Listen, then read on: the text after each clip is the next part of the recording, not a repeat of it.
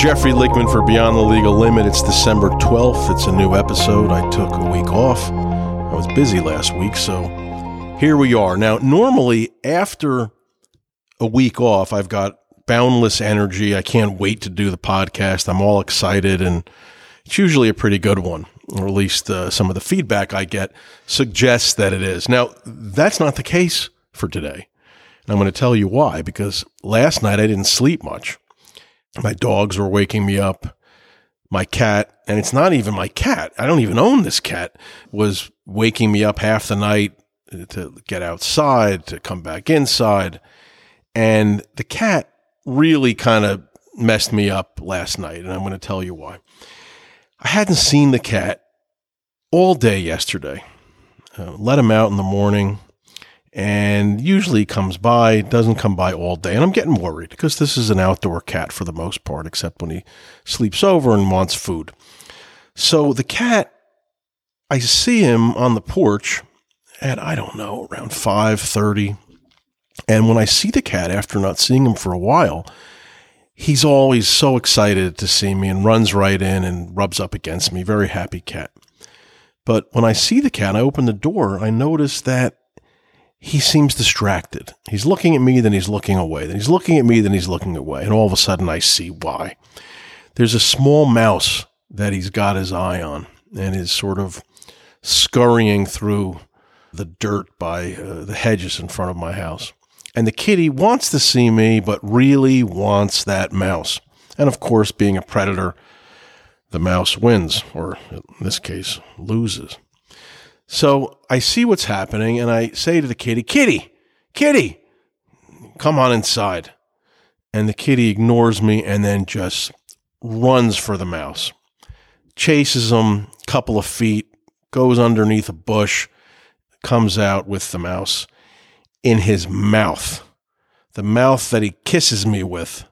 He's got this squirming mouse in his mouth.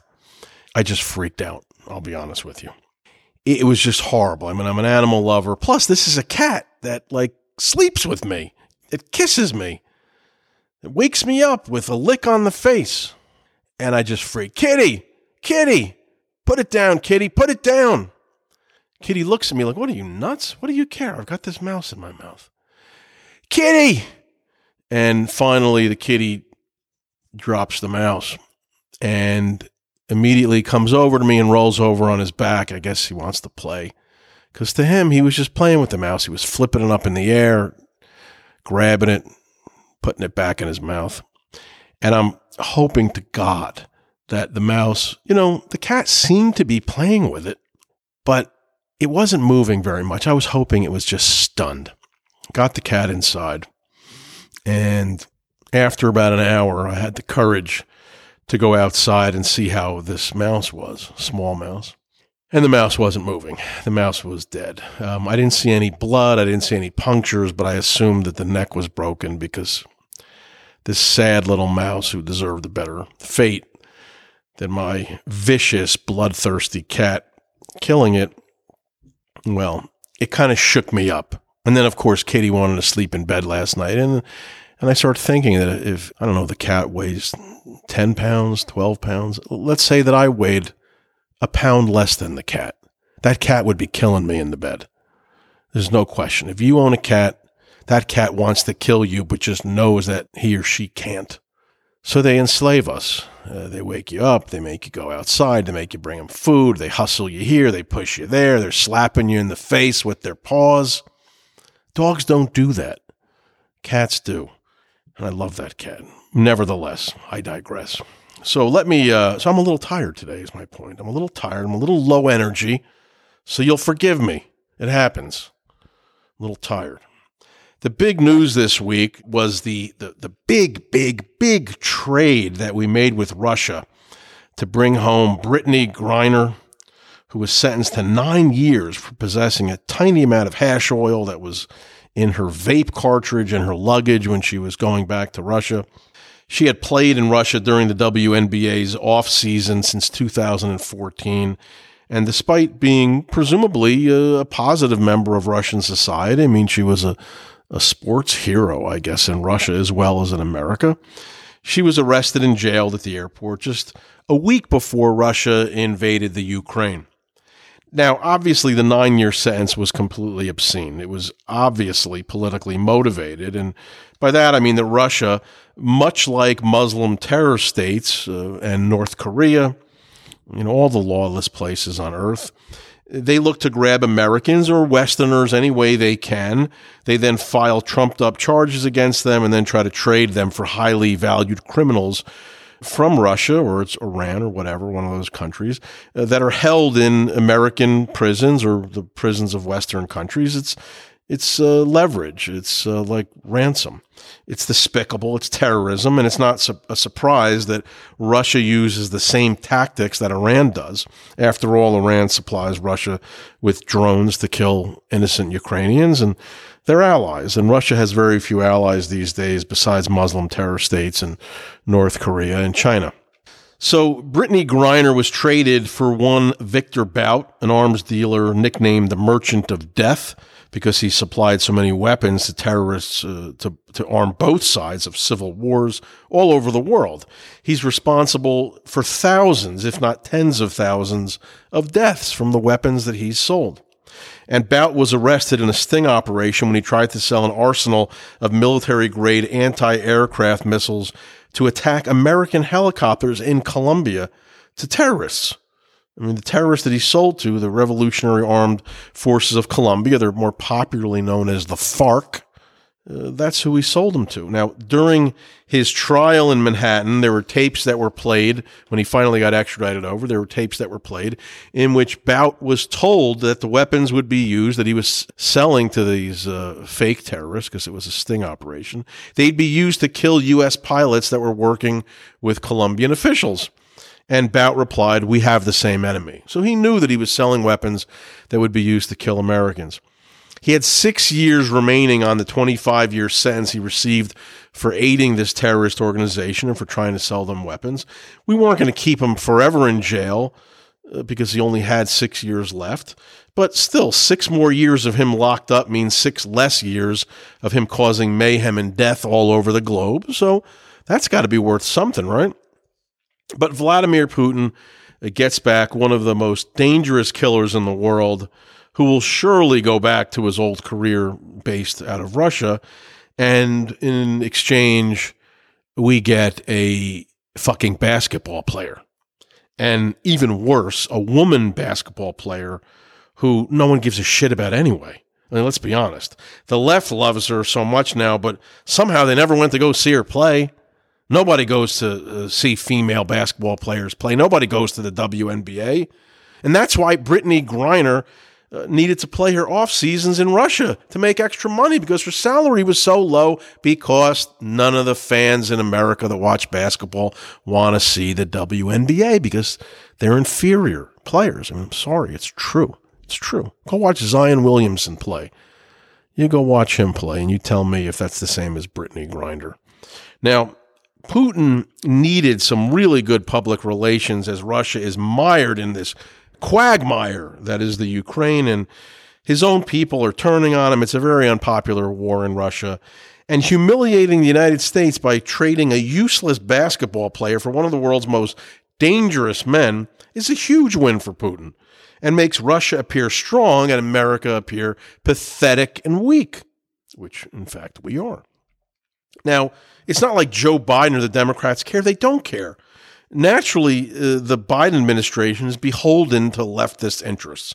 And Brittney Griner is black and gay, and that's like holding a royal flush if you've been kidnapped and you're wondering where you fall on the list of who gets traded uh, for first. Nothing beats gay. You're gay, that's like the best, except one thing black. Black beats gay. It's like rock, paper, scissor. It's gay, black, trans. Okay, having black and gay, gets you to the front of the line uh, when you're being traded for prisoners. Okay, that's what gets you home. It makes no difference that she was convicted of assaulting her girlfriend. It makes no difference that she wouldn't stand up for the national anthem. It makes no difference that she has a history of mental health issues. She's black and gay. Go to the front of the line. She is priceless to the left due to her status. As being both black and gay. If only she was trans. My God, my God. Anyway, black and gay, mwah, chef's kiss. She's the perfect recipe of leftist interest and virtue signaling. Forget that Viktor Bout is responsible for the deaths of thousands of blacks in Africa, faceless blacks uh, uh, that were killed on both sides of civil wars over there. And, and the deaths of these faceless, nameless blacks, they're not as important as a single high profile black America hating lesbian. Not even to blacks, apparently. If you think I'm kidding, American Federation of Teachers President Randi Weingarten, who I consider to be perhaps the most dangerous person in America because she ultimately is the one in charge of brainwashing our children to become leftist freaks, she made very clear the significance of Brittney Griner. She tweeted when learning of the wonderful news that Griner had been traded for Viktor Bout, quote, what a great relief, extraordinary news. A basketball star, but also a gay black woman is released. And yes, of course, we want other prisoners like Paul Whelan released. She somehow added that on, that uh, someone must have told her to add that tiny line about the Marine who is still in jail in, in, in a Russian uh, gulag. But all she cares about, gay, black, woman, and Weingarten was referring to Paul Whelan. He's an American former Marine who was, as I said, left in the gulag in Russia. She neglected to mention Marc Fogel, another American who worked in Russia as a teacher. In fact, Biden doesn't mention Marc Fogel at all. And he's uh, in prison in Russia under the same circumstances that Griner was due to a very small amount of pot. He was arrested, uh, Fogel, at a Russian airport in August of 2021 while carrying less than 20 grams of cannabis that had been prescribed to him in Pennsylvania for medical purposes. He was sentenced to 14 years in a penal colony, very similar to uh, Griner, who was arrested in February in Russia when airport security found hash cartridges in her luggage and they contained less than a gram of hash oil. However, nearly three months after Griner was arrested, the U.S. State Department reclassified her as a wrongfully detained American, a status that Fogel has never received. This is important because once the government determines that someone's been wrongfully detained, the State Department and other government agencies, they begin a collaborative effort to secure their release through diplomacy and media pressure and intelligence monitoring and all kinds of fancy strategies. Yet somehow Marc Fogel hasn't gotten that status or the efforts from the Biden administration. White male. Fogel had been a history teacher at various international schools throughout his career in Colombia, Venezuela, Malaysia. From 2012 until his arrest in 2021, Fogel had been working at the Anglo American School in Moscow, which was an elite private school that teaches the children of American diplomats and those of other international political figures. I mean, this guy was part of the community in Russia. He's lived there for years, not just the off seasons. But as I said, being white and straight does not help you win any favors from this Democrat government. Now, one thing that hasn't uh, gotten hardly any press is the involvement of the Saudis in getting uh, Brittney Griner freed. The Saudis and the United Arab Emirates, they issued a joint statement last week claiming that they helped negotiate Griner's release. In fact, the prisoner exchange bout for Griner took place at the airport on the tarmac in the UAE. Naturally, of course, the Biden administration hates the Saudis and the UAE. I mean, they just couldn't let them take any kind of credit. So, of course, they had to come out and deny that the UAE or the Saudis helped. And the reason that I think it's pretty clear why the Biden administration hates the Saudis and the UAE is mainly because they're allies of Israel and they're enemies of Iran. And we all know that the Biden administration is perpetually on its knees for Iran with this ridiculous uh, nukes deal that you know has to happen tomorrow, and it's been going on uh, since day one of Biden coming into office. So Karine Jean Pierre, Biden's lying spokesperson, who is utterly incompetent, but like Griner, she's also black, she's also gay.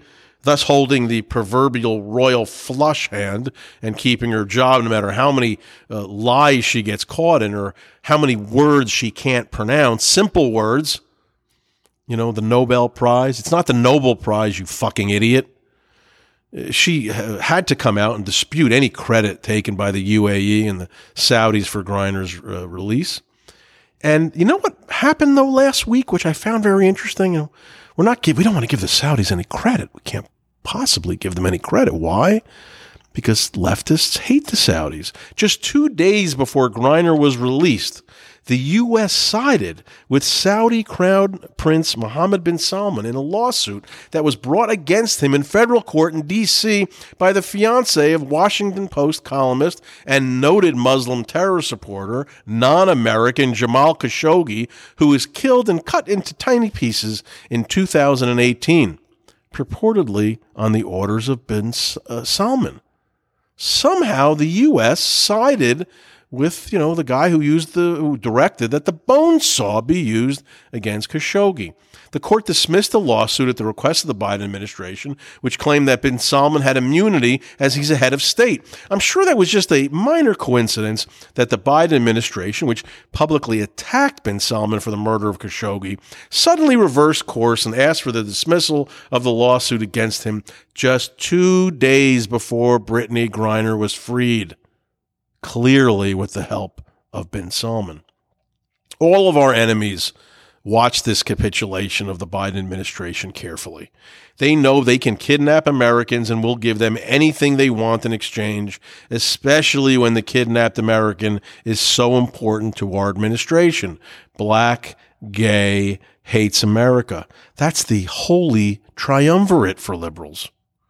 And Israel has the same affliction that the leftist American does. They traded over a thousand Palestinian prisoners, many of them killers with blood on their hand, some of them baby killers with multiple life sentences, in exchange for one Israeli soldier who was kidnapped inside Israel. The Palestinians dug a, a tunnel into Israel. They grabbed him. They kept him for years. And what happened is by giving the Palestinians back all their killers, naturally the Palestinians' main goal now is to kidnap another Israeli because they can get, in their mind, another thousand of their killers free. And to a Muslim terror enclave, killers and, and you know are their lifeblood, they're heroes. They build schools. They name schools after the killers. If you kill a baby and, uh, and you're a Palestinian, you're a hero. You get streets named after you. They need them back. Russia needs to feel a very heavy price for doing what they did with Brittney Griner, just as the Palestinians should have to pay and didn't for kidnapping the Israeli soldier.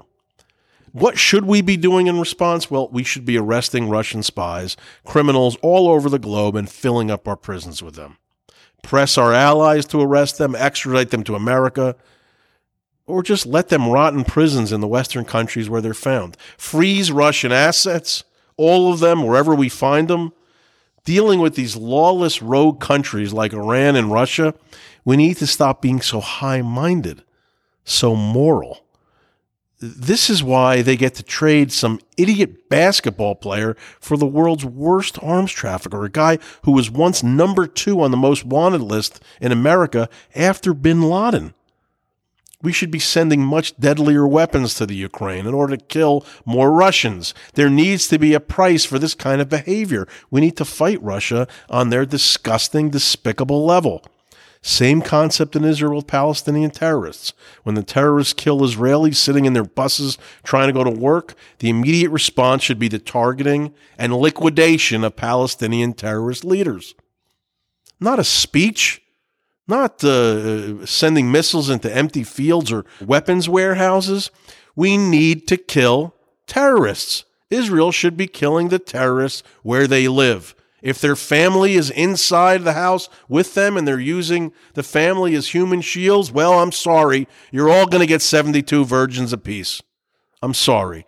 They need to kill the terrorist leaders who direct murder inside Israel. These are not difficult concepts to understand. This is psychology 101. For every Israeli killed by Palestinian terrorists, hundreds of Palestinian terrorists should be destroyed in response. For every American essentially kidnapped by terror states such as Russia, dozens of Russians need to be arrested and put in cages in America.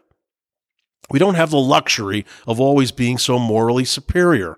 Eventually, the price for the behavior of Russians who are detaining our citizens will be too much for Putin to bear and it'll eventually stop. This is basic psychology. You touch an open flame and you get burned. You stop the behavior if it hurts too much. And Viktor Bout gave an interview once he got back on Russian soil, and he was not bitter over the 15 years he spent in prison due to the charges that America brought against him. He noted that he respected America, that prisoners treated him well, and that uh, once he got locked up inside America, once he got brought over here, but he noted that America has gotten weak and gotten away from its values. And it's not really so hard to understand that when you consider what leftism has done to America, has done to our military. This administration does not care about the quality of the people they hire. They care solely about the race, their perverse sexual preferences.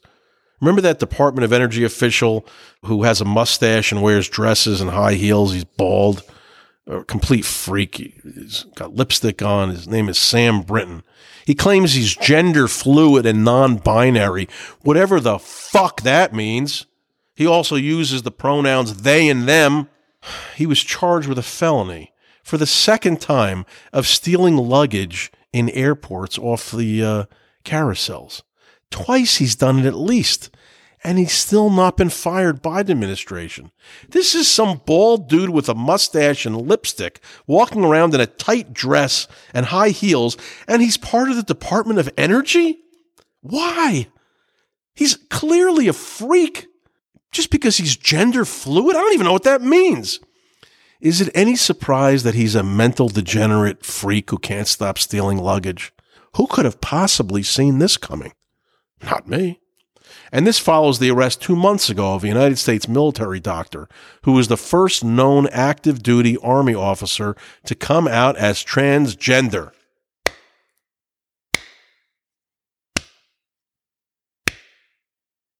Slow clap. He, she, it, they, them, whatever the hell it is, was indicted for spying for allegedly attempting to pass sensitive medical information about American military service members to a person that she, he, it, they, them believed to be working for the Russian government we become a country which is concerned with all of these insane identity politics at the expense of hiring the, the expense of hiring the best people.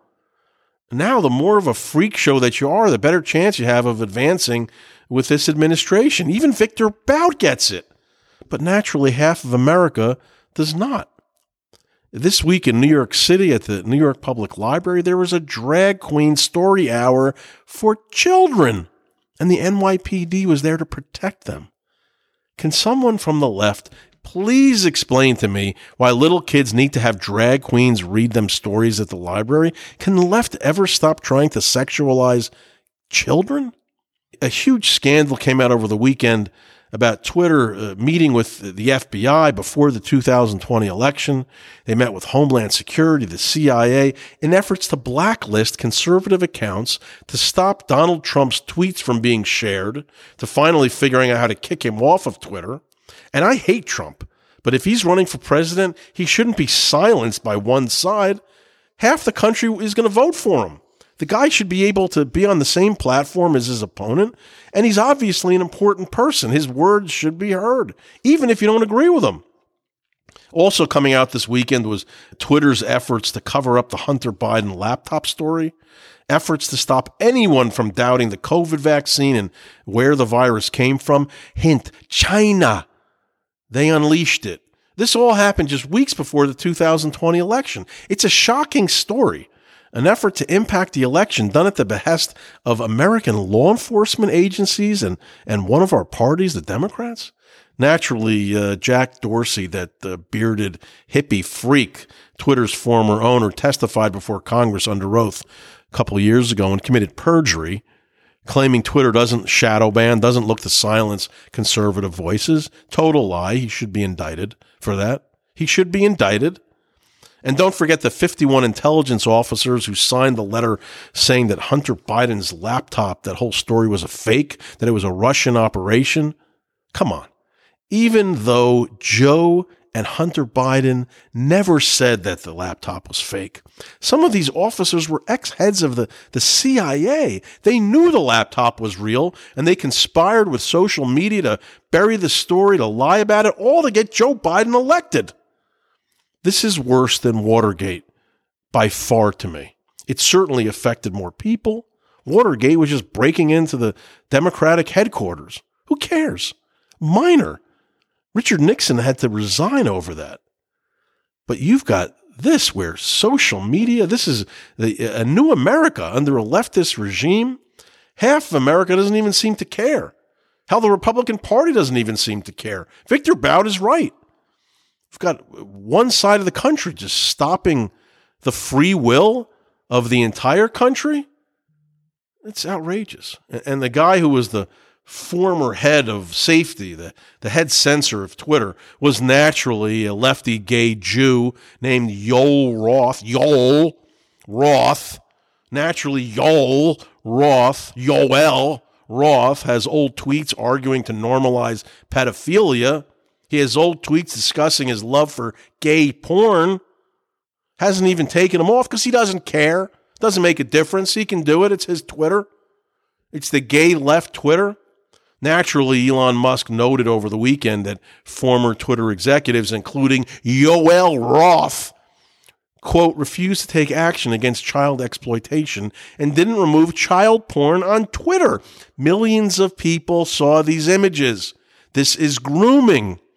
I need to understand what is the obsession on the left with child sex, child pornography, with sexualizing kids. What is wrong with these people? This is why I ran away from the Democratic Party, part 897.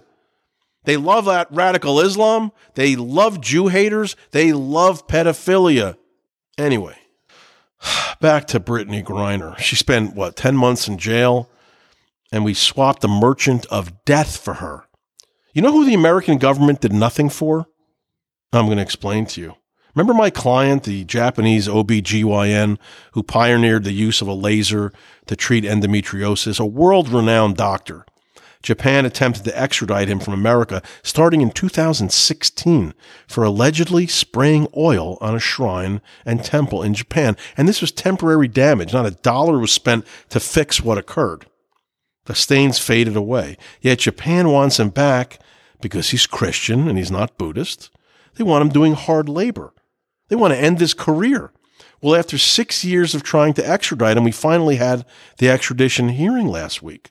No decision was made by the judge, but I fully expect it's very highly possible that Dr. Kanayama will be sent back to Japan to prison.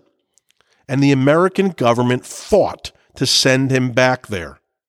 Our hearing was Dr. Kanayama versus the American government which was doing the bidding of the Japanese government. This was just due to obviously the extradition treaty between the two countries. And are you telling me that Dr. Kanayama isn't as important as Brittney Griner, whose only skill is dribbling and shooting a basketball? We couldn't have worked out a deal with Japan to keep Dr. Kanayama in America where he'll continue to be able to help women, women help women afflicted with a horrible disease no attempt was made. Nothing. But we traded the merchant of death for a fucking basketball player? Dr. Kanayama is Japanese. He's not black. He's straight. He's not gay. He doesn't matter, despite his huge value to the world of medicine, to the women that he's helped over the years. I contacted the New York Times to get them to cover the story. They didn't show up at the hearing.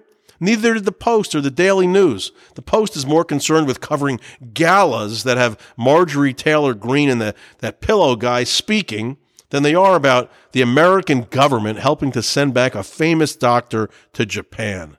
The Daily News is barely alive except to help uh, leftist causes. They've got about, I don't know, nine or 10 subscribers left. Do you know that reporters from these three papers, plus others, I suppose, call me weekly to ask what cases I'm working on as they're digging for stories to write about. Yet there was not a single reporter in the courtroom in Lower Manhattan last week for the hearing to extradite a hugely important Japanese doctor who is about to be sent back to Japan, where he will be sent to prison and forced to do hard labor, which will end his career. All because he's alleged to have splashed some oil on a religious shrine, which, by the way, is happening all over Japan today, still. Oh, and, uh, and on Saturday, the Post, the, no, excuse me, the Times reporter who I told about the Dr. Kanayama extradition story and did nothing, asked me to go out to lunch this week because he needed information that I have on a story he's working on. Guess when that lunch will be? Sometime on, uh, I don't know, April 34th next year. I wonder why Dr. Dr. Kanayama's story and the American government helping to send him back to Japan wasn't important to the American media, but some black, lesbian, wife beating, marijuana, law breaking basketball player is? You figure it out and try not to puke when you do. Oh, and by the way, I've got a huge case with global implications coming up in federal court on Thursday, same place where Dr. Kanayama's case was. Let's see if the press manages to find their way to federal court in Manhattan that day. This is a global issue. Jeffrey Lichtman for Beyond the Legal Limit. I got to take a break.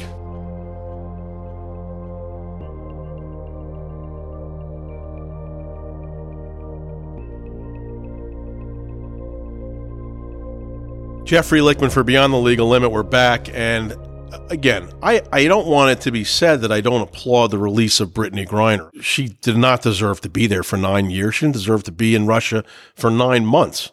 But I'm nauseated at the probable extradition of Dr. Kanayama and the hypocrisy of the American government. It's really maddening. And, and now I'm all annoyed. I'm all annoyed now. So I've got to talk about things that annoy me naturally. And if I'm annoyed, you should be annoyed as well. It's only fair you're listening to me. And what I want to talk about is the old days. I miss the old days, and not because I'm looking back on a period when I was a more successful lawyer. I wasn't more successful when I was younger. I'm way more successful now. I'm a way better lawyer now, but no one else is. And it's infuriating to me. The laziness of criminal lawyers today, their refusal to learn their craft, they care about publicity and any way to generate it despite having limited or, or no skills. And who do you think suffers? People charged with crimes, people who have a constitutional right to effective representation. Trust me on this, they don't always get effective representation. And no one really cares.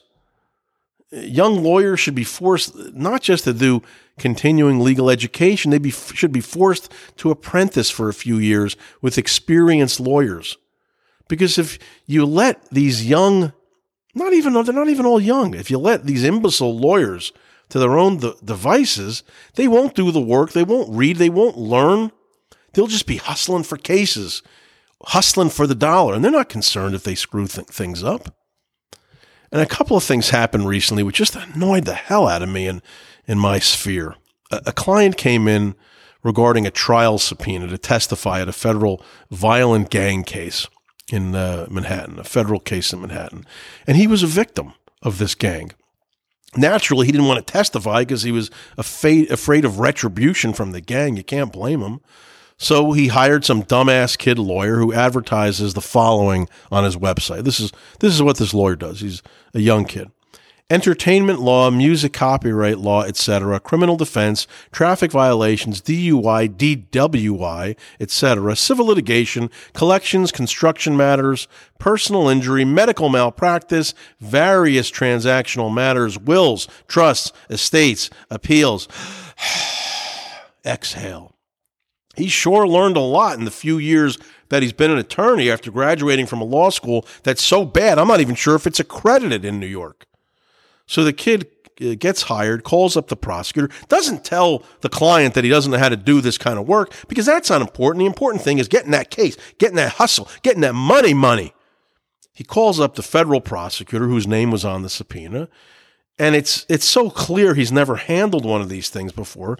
He tried to be helpful. That's the normal thing you want to do. And when somebody has you by the nuts, you want to be helpful to try to get them to release said nuts. This lawyer figured that the more helpful he was, the more likely the prosecutors will help the lawyer back, help the client back by not making him testify in the case. Except, while that may be common sense in the real world, it's the worst possible advice ever in this set of circumstances. The government had never spoken to his client. They weren't sure what he would say uh, about what happened at a trial. They just had information that he was victimized by the defendant who was about to stand trial. So the young attorney brings the client in at the government's request for multiple proffer sessions with the government. The feds get their hands on the guy and they learn exactly what happened to him, confirming that in fact he was a victim of the defendants whose trial was coming up. He gave all the details to the feds and st- uh, stressed to them over and over he didn't want to testify, that he was afraid. But his lawyer told him the feds would, wouldn't use him as a witness because he was being so helpful. Now, think about this. What is the point of getting the information? The feds, what is the, inf- the point of them getting the information about this client being victimized if not to use him at the trial of the guy who was doing the victimization? How is this so hard to figure out? Naturally, at the end of all the proffers, the prosecutors told this young lawyer, after all the sessions were over, they were definitely using the client as a witness. The young lawyer was angry. He felt betrayed. But it was the client who would have to suffer for this lawyer's inexperience and ignorance. So the client called me to fix it, hired me, and I contacted the feds and I told them, look, I'm not here to, to ruin anything you're doing. I said, but I got to be honest with you. The client is really, really angry and, and very volatile. Their response to me was, too bad. We got him under subpoena and we know what he's going to say. I said, well, I got to be honest with you. He's very volatile. He's very angry at you. He's very angry what happened to him. So, you know, good luck calling him at trial. I don't know what he's going to say. And they responded, well, is he going to commit perjury? And I said, I have no idea. I guess you'll find out when you call him as a witness. Then you could sense their bravado was lessening. They had gotten over on the younger lawyer, and I was not willing to play the same game. And they asked me if they could speak to him to prep him for his testimony because we want to protect him so he won't commit perjury. I said, you know what? It's a great idea. I really think you should meet with him and get him ready, except there's only one problem. He won't meet with you. He won't meet with you. And I said, I can't give you access to him. So I guess you're just going to have to call him and see what happens. Now, the trial is coming up, and I can almost guarantee you they will not call my client, my, now he's my client, as a witness. They're too afraid of what will happen if they do. One bad government witness who says the wrong thing can torpedo their entire case. Now, that's how you handle a situation like that. Instead of kissing the government's ass, you obviously agree to comply with the subpoena, you have to. But you do not let the feds interview him. You do not let the feds prepare him for his testimony. You think they're going to be willing to take the chance of their case imploding by putting on a guy completely blind? Of course not. And I was kind enough, and after this was over, to call up the younger lawyer and explain to him the error that he made. And he says, You know, I understand now. I, would never done this before. I won't do it again. I didn't even call him a dumbass. That was me being generous.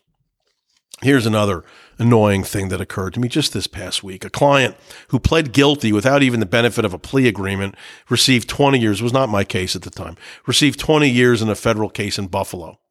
The feds were giving him a bad offer, so the lawyer said, Look, uh, the offer's so high, let's just plead you out to the indictment and hope we can do better than the plea offer. And the judge gave him 20 years. Now, this happens like maybe once in a career where you plead without an agreement because then the judge can sentence you to the statutory maximum. There's no promise in place at all. I've never done it, but it does happen if the case is really bad in terms of the conduct that was done. And this case had to do with sex with a minor. So I understand why it's theoretically possible why you would plead to the indictment. But that's not the part that bothered me. The defendant was from a foreign country, as were his parents. They were despondent over what happened to their son. They sent him to live in America, and then all of a sudden this happens. They live thousands of miles away. They're powerless. I'm handling another case of his now, as well as a possible litigation to vacate this Buffalo conviction. So I'm the new lawyer. The family asked me if I would do a Zoom call with them and a lawyer who worked for their company. This lawyer, this other lawyer, wasn't American, but she had done some research, and I knew this was a long shot. I knew it would most likely not bear any fruit, but I agreed to do it. And I had my partner on the Zoom as well. And it went on for like 45 minutes. And I was as patient as I'm capable of, which is, you know, moderately patient.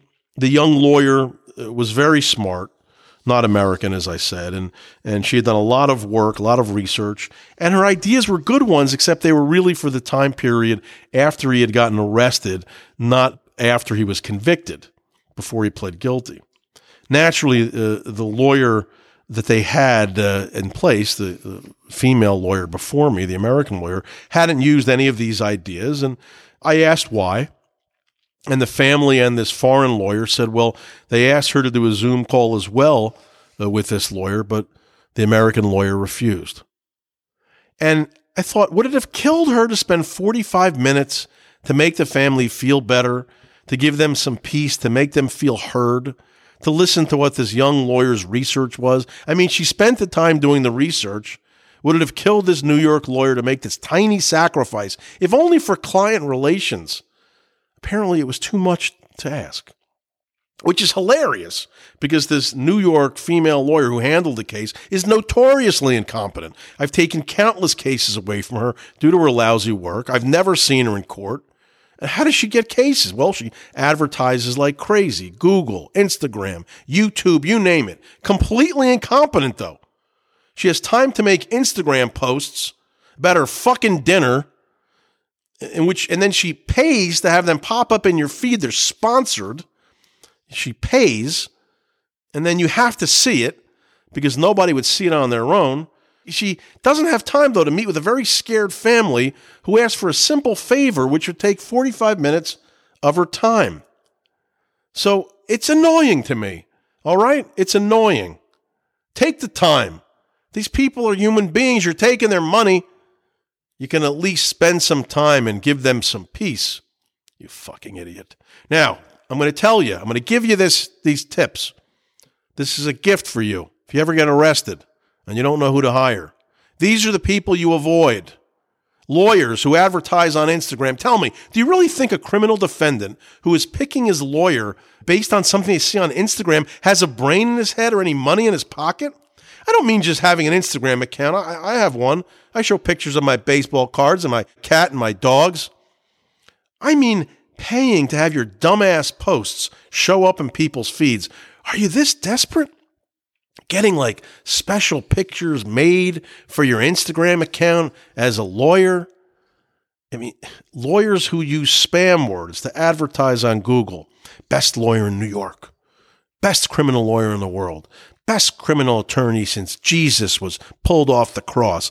They pay to have these words put on their website so that when you do a search for best lawyer in New York, they'll come up on page one. Do a search and see if any of these lawyers who show up on the first page, when you do a search for best lawyers in New York, best criminal lawyers in New York, actually have tried any cases you've heard of.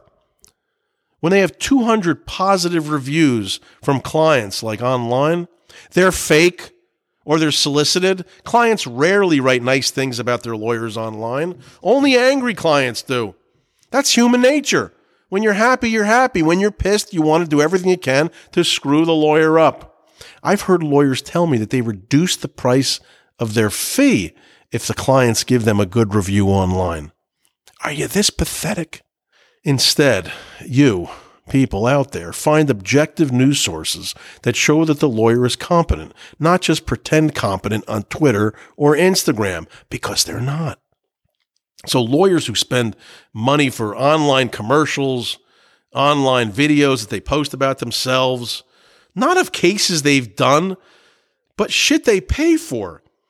If they were good, they wouldn't have to do this. If they had real cases, the media would be covering their great successes. Of course, except for Dr. Kanayama, they wouldn't cover that.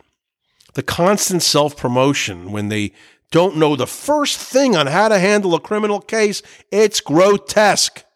Here's something else that bothers me, all right? Lawyers who wear suits with more than two pieces. All right? Okay? A jacket and pants. That's it. A belt, pair of shoes. That's it. All right? That's it. You're a lawyer. You're not a clown.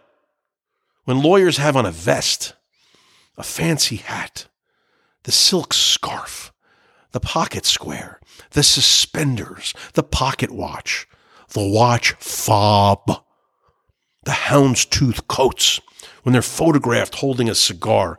I promise you that they're idiots. They're wearing a costume. They think they're dandies.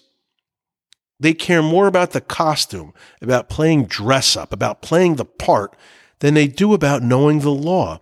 They're a fabrication. We're not rock stars. We're not supposed to be flashy.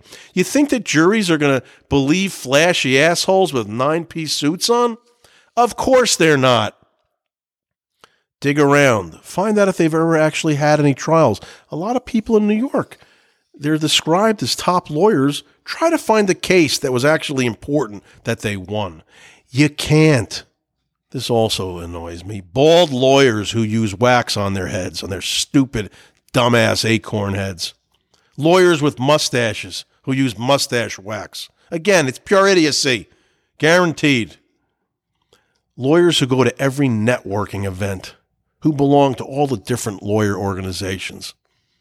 People who go to these things, they can't get business or are desperate for awards from these organizations. Who the fuck even wants an award from one of them? Who even wants to hang out with lawyers? They're obnoxious.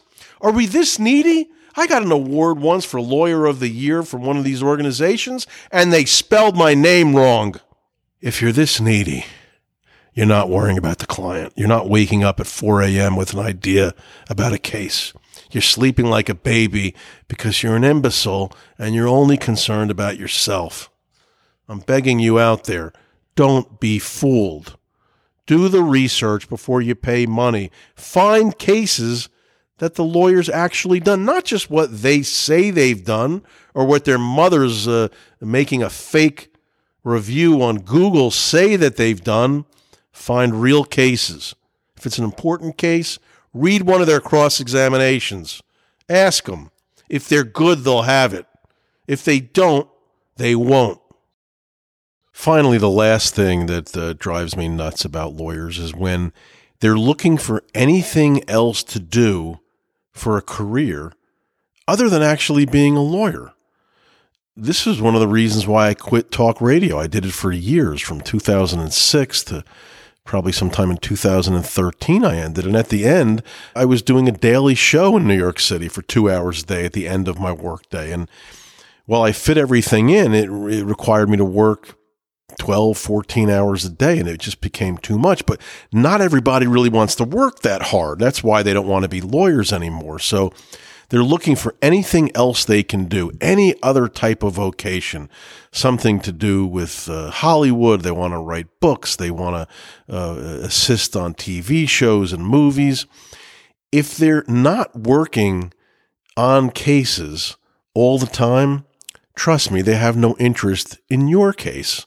You can't hire a lawyer who is involved in all sorts of other entertainment projects, etc., because they clearly don't feel that the law is something they want to do full time and they're looking for something else. Every lawyer fancies himself some kind of like star.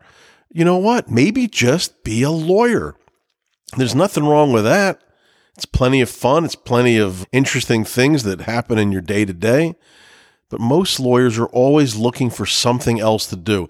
And if they are, the time they spend on doing these other things, entertainment projects, you know, the radio, TV, they're not working on your stuff. Stay away from them. Okay, I'm done complaining. This is not, this episode didn't turn out the way I wanted. Now I'm all angry. I'm upset. I hope that cat didn't kill anything outside.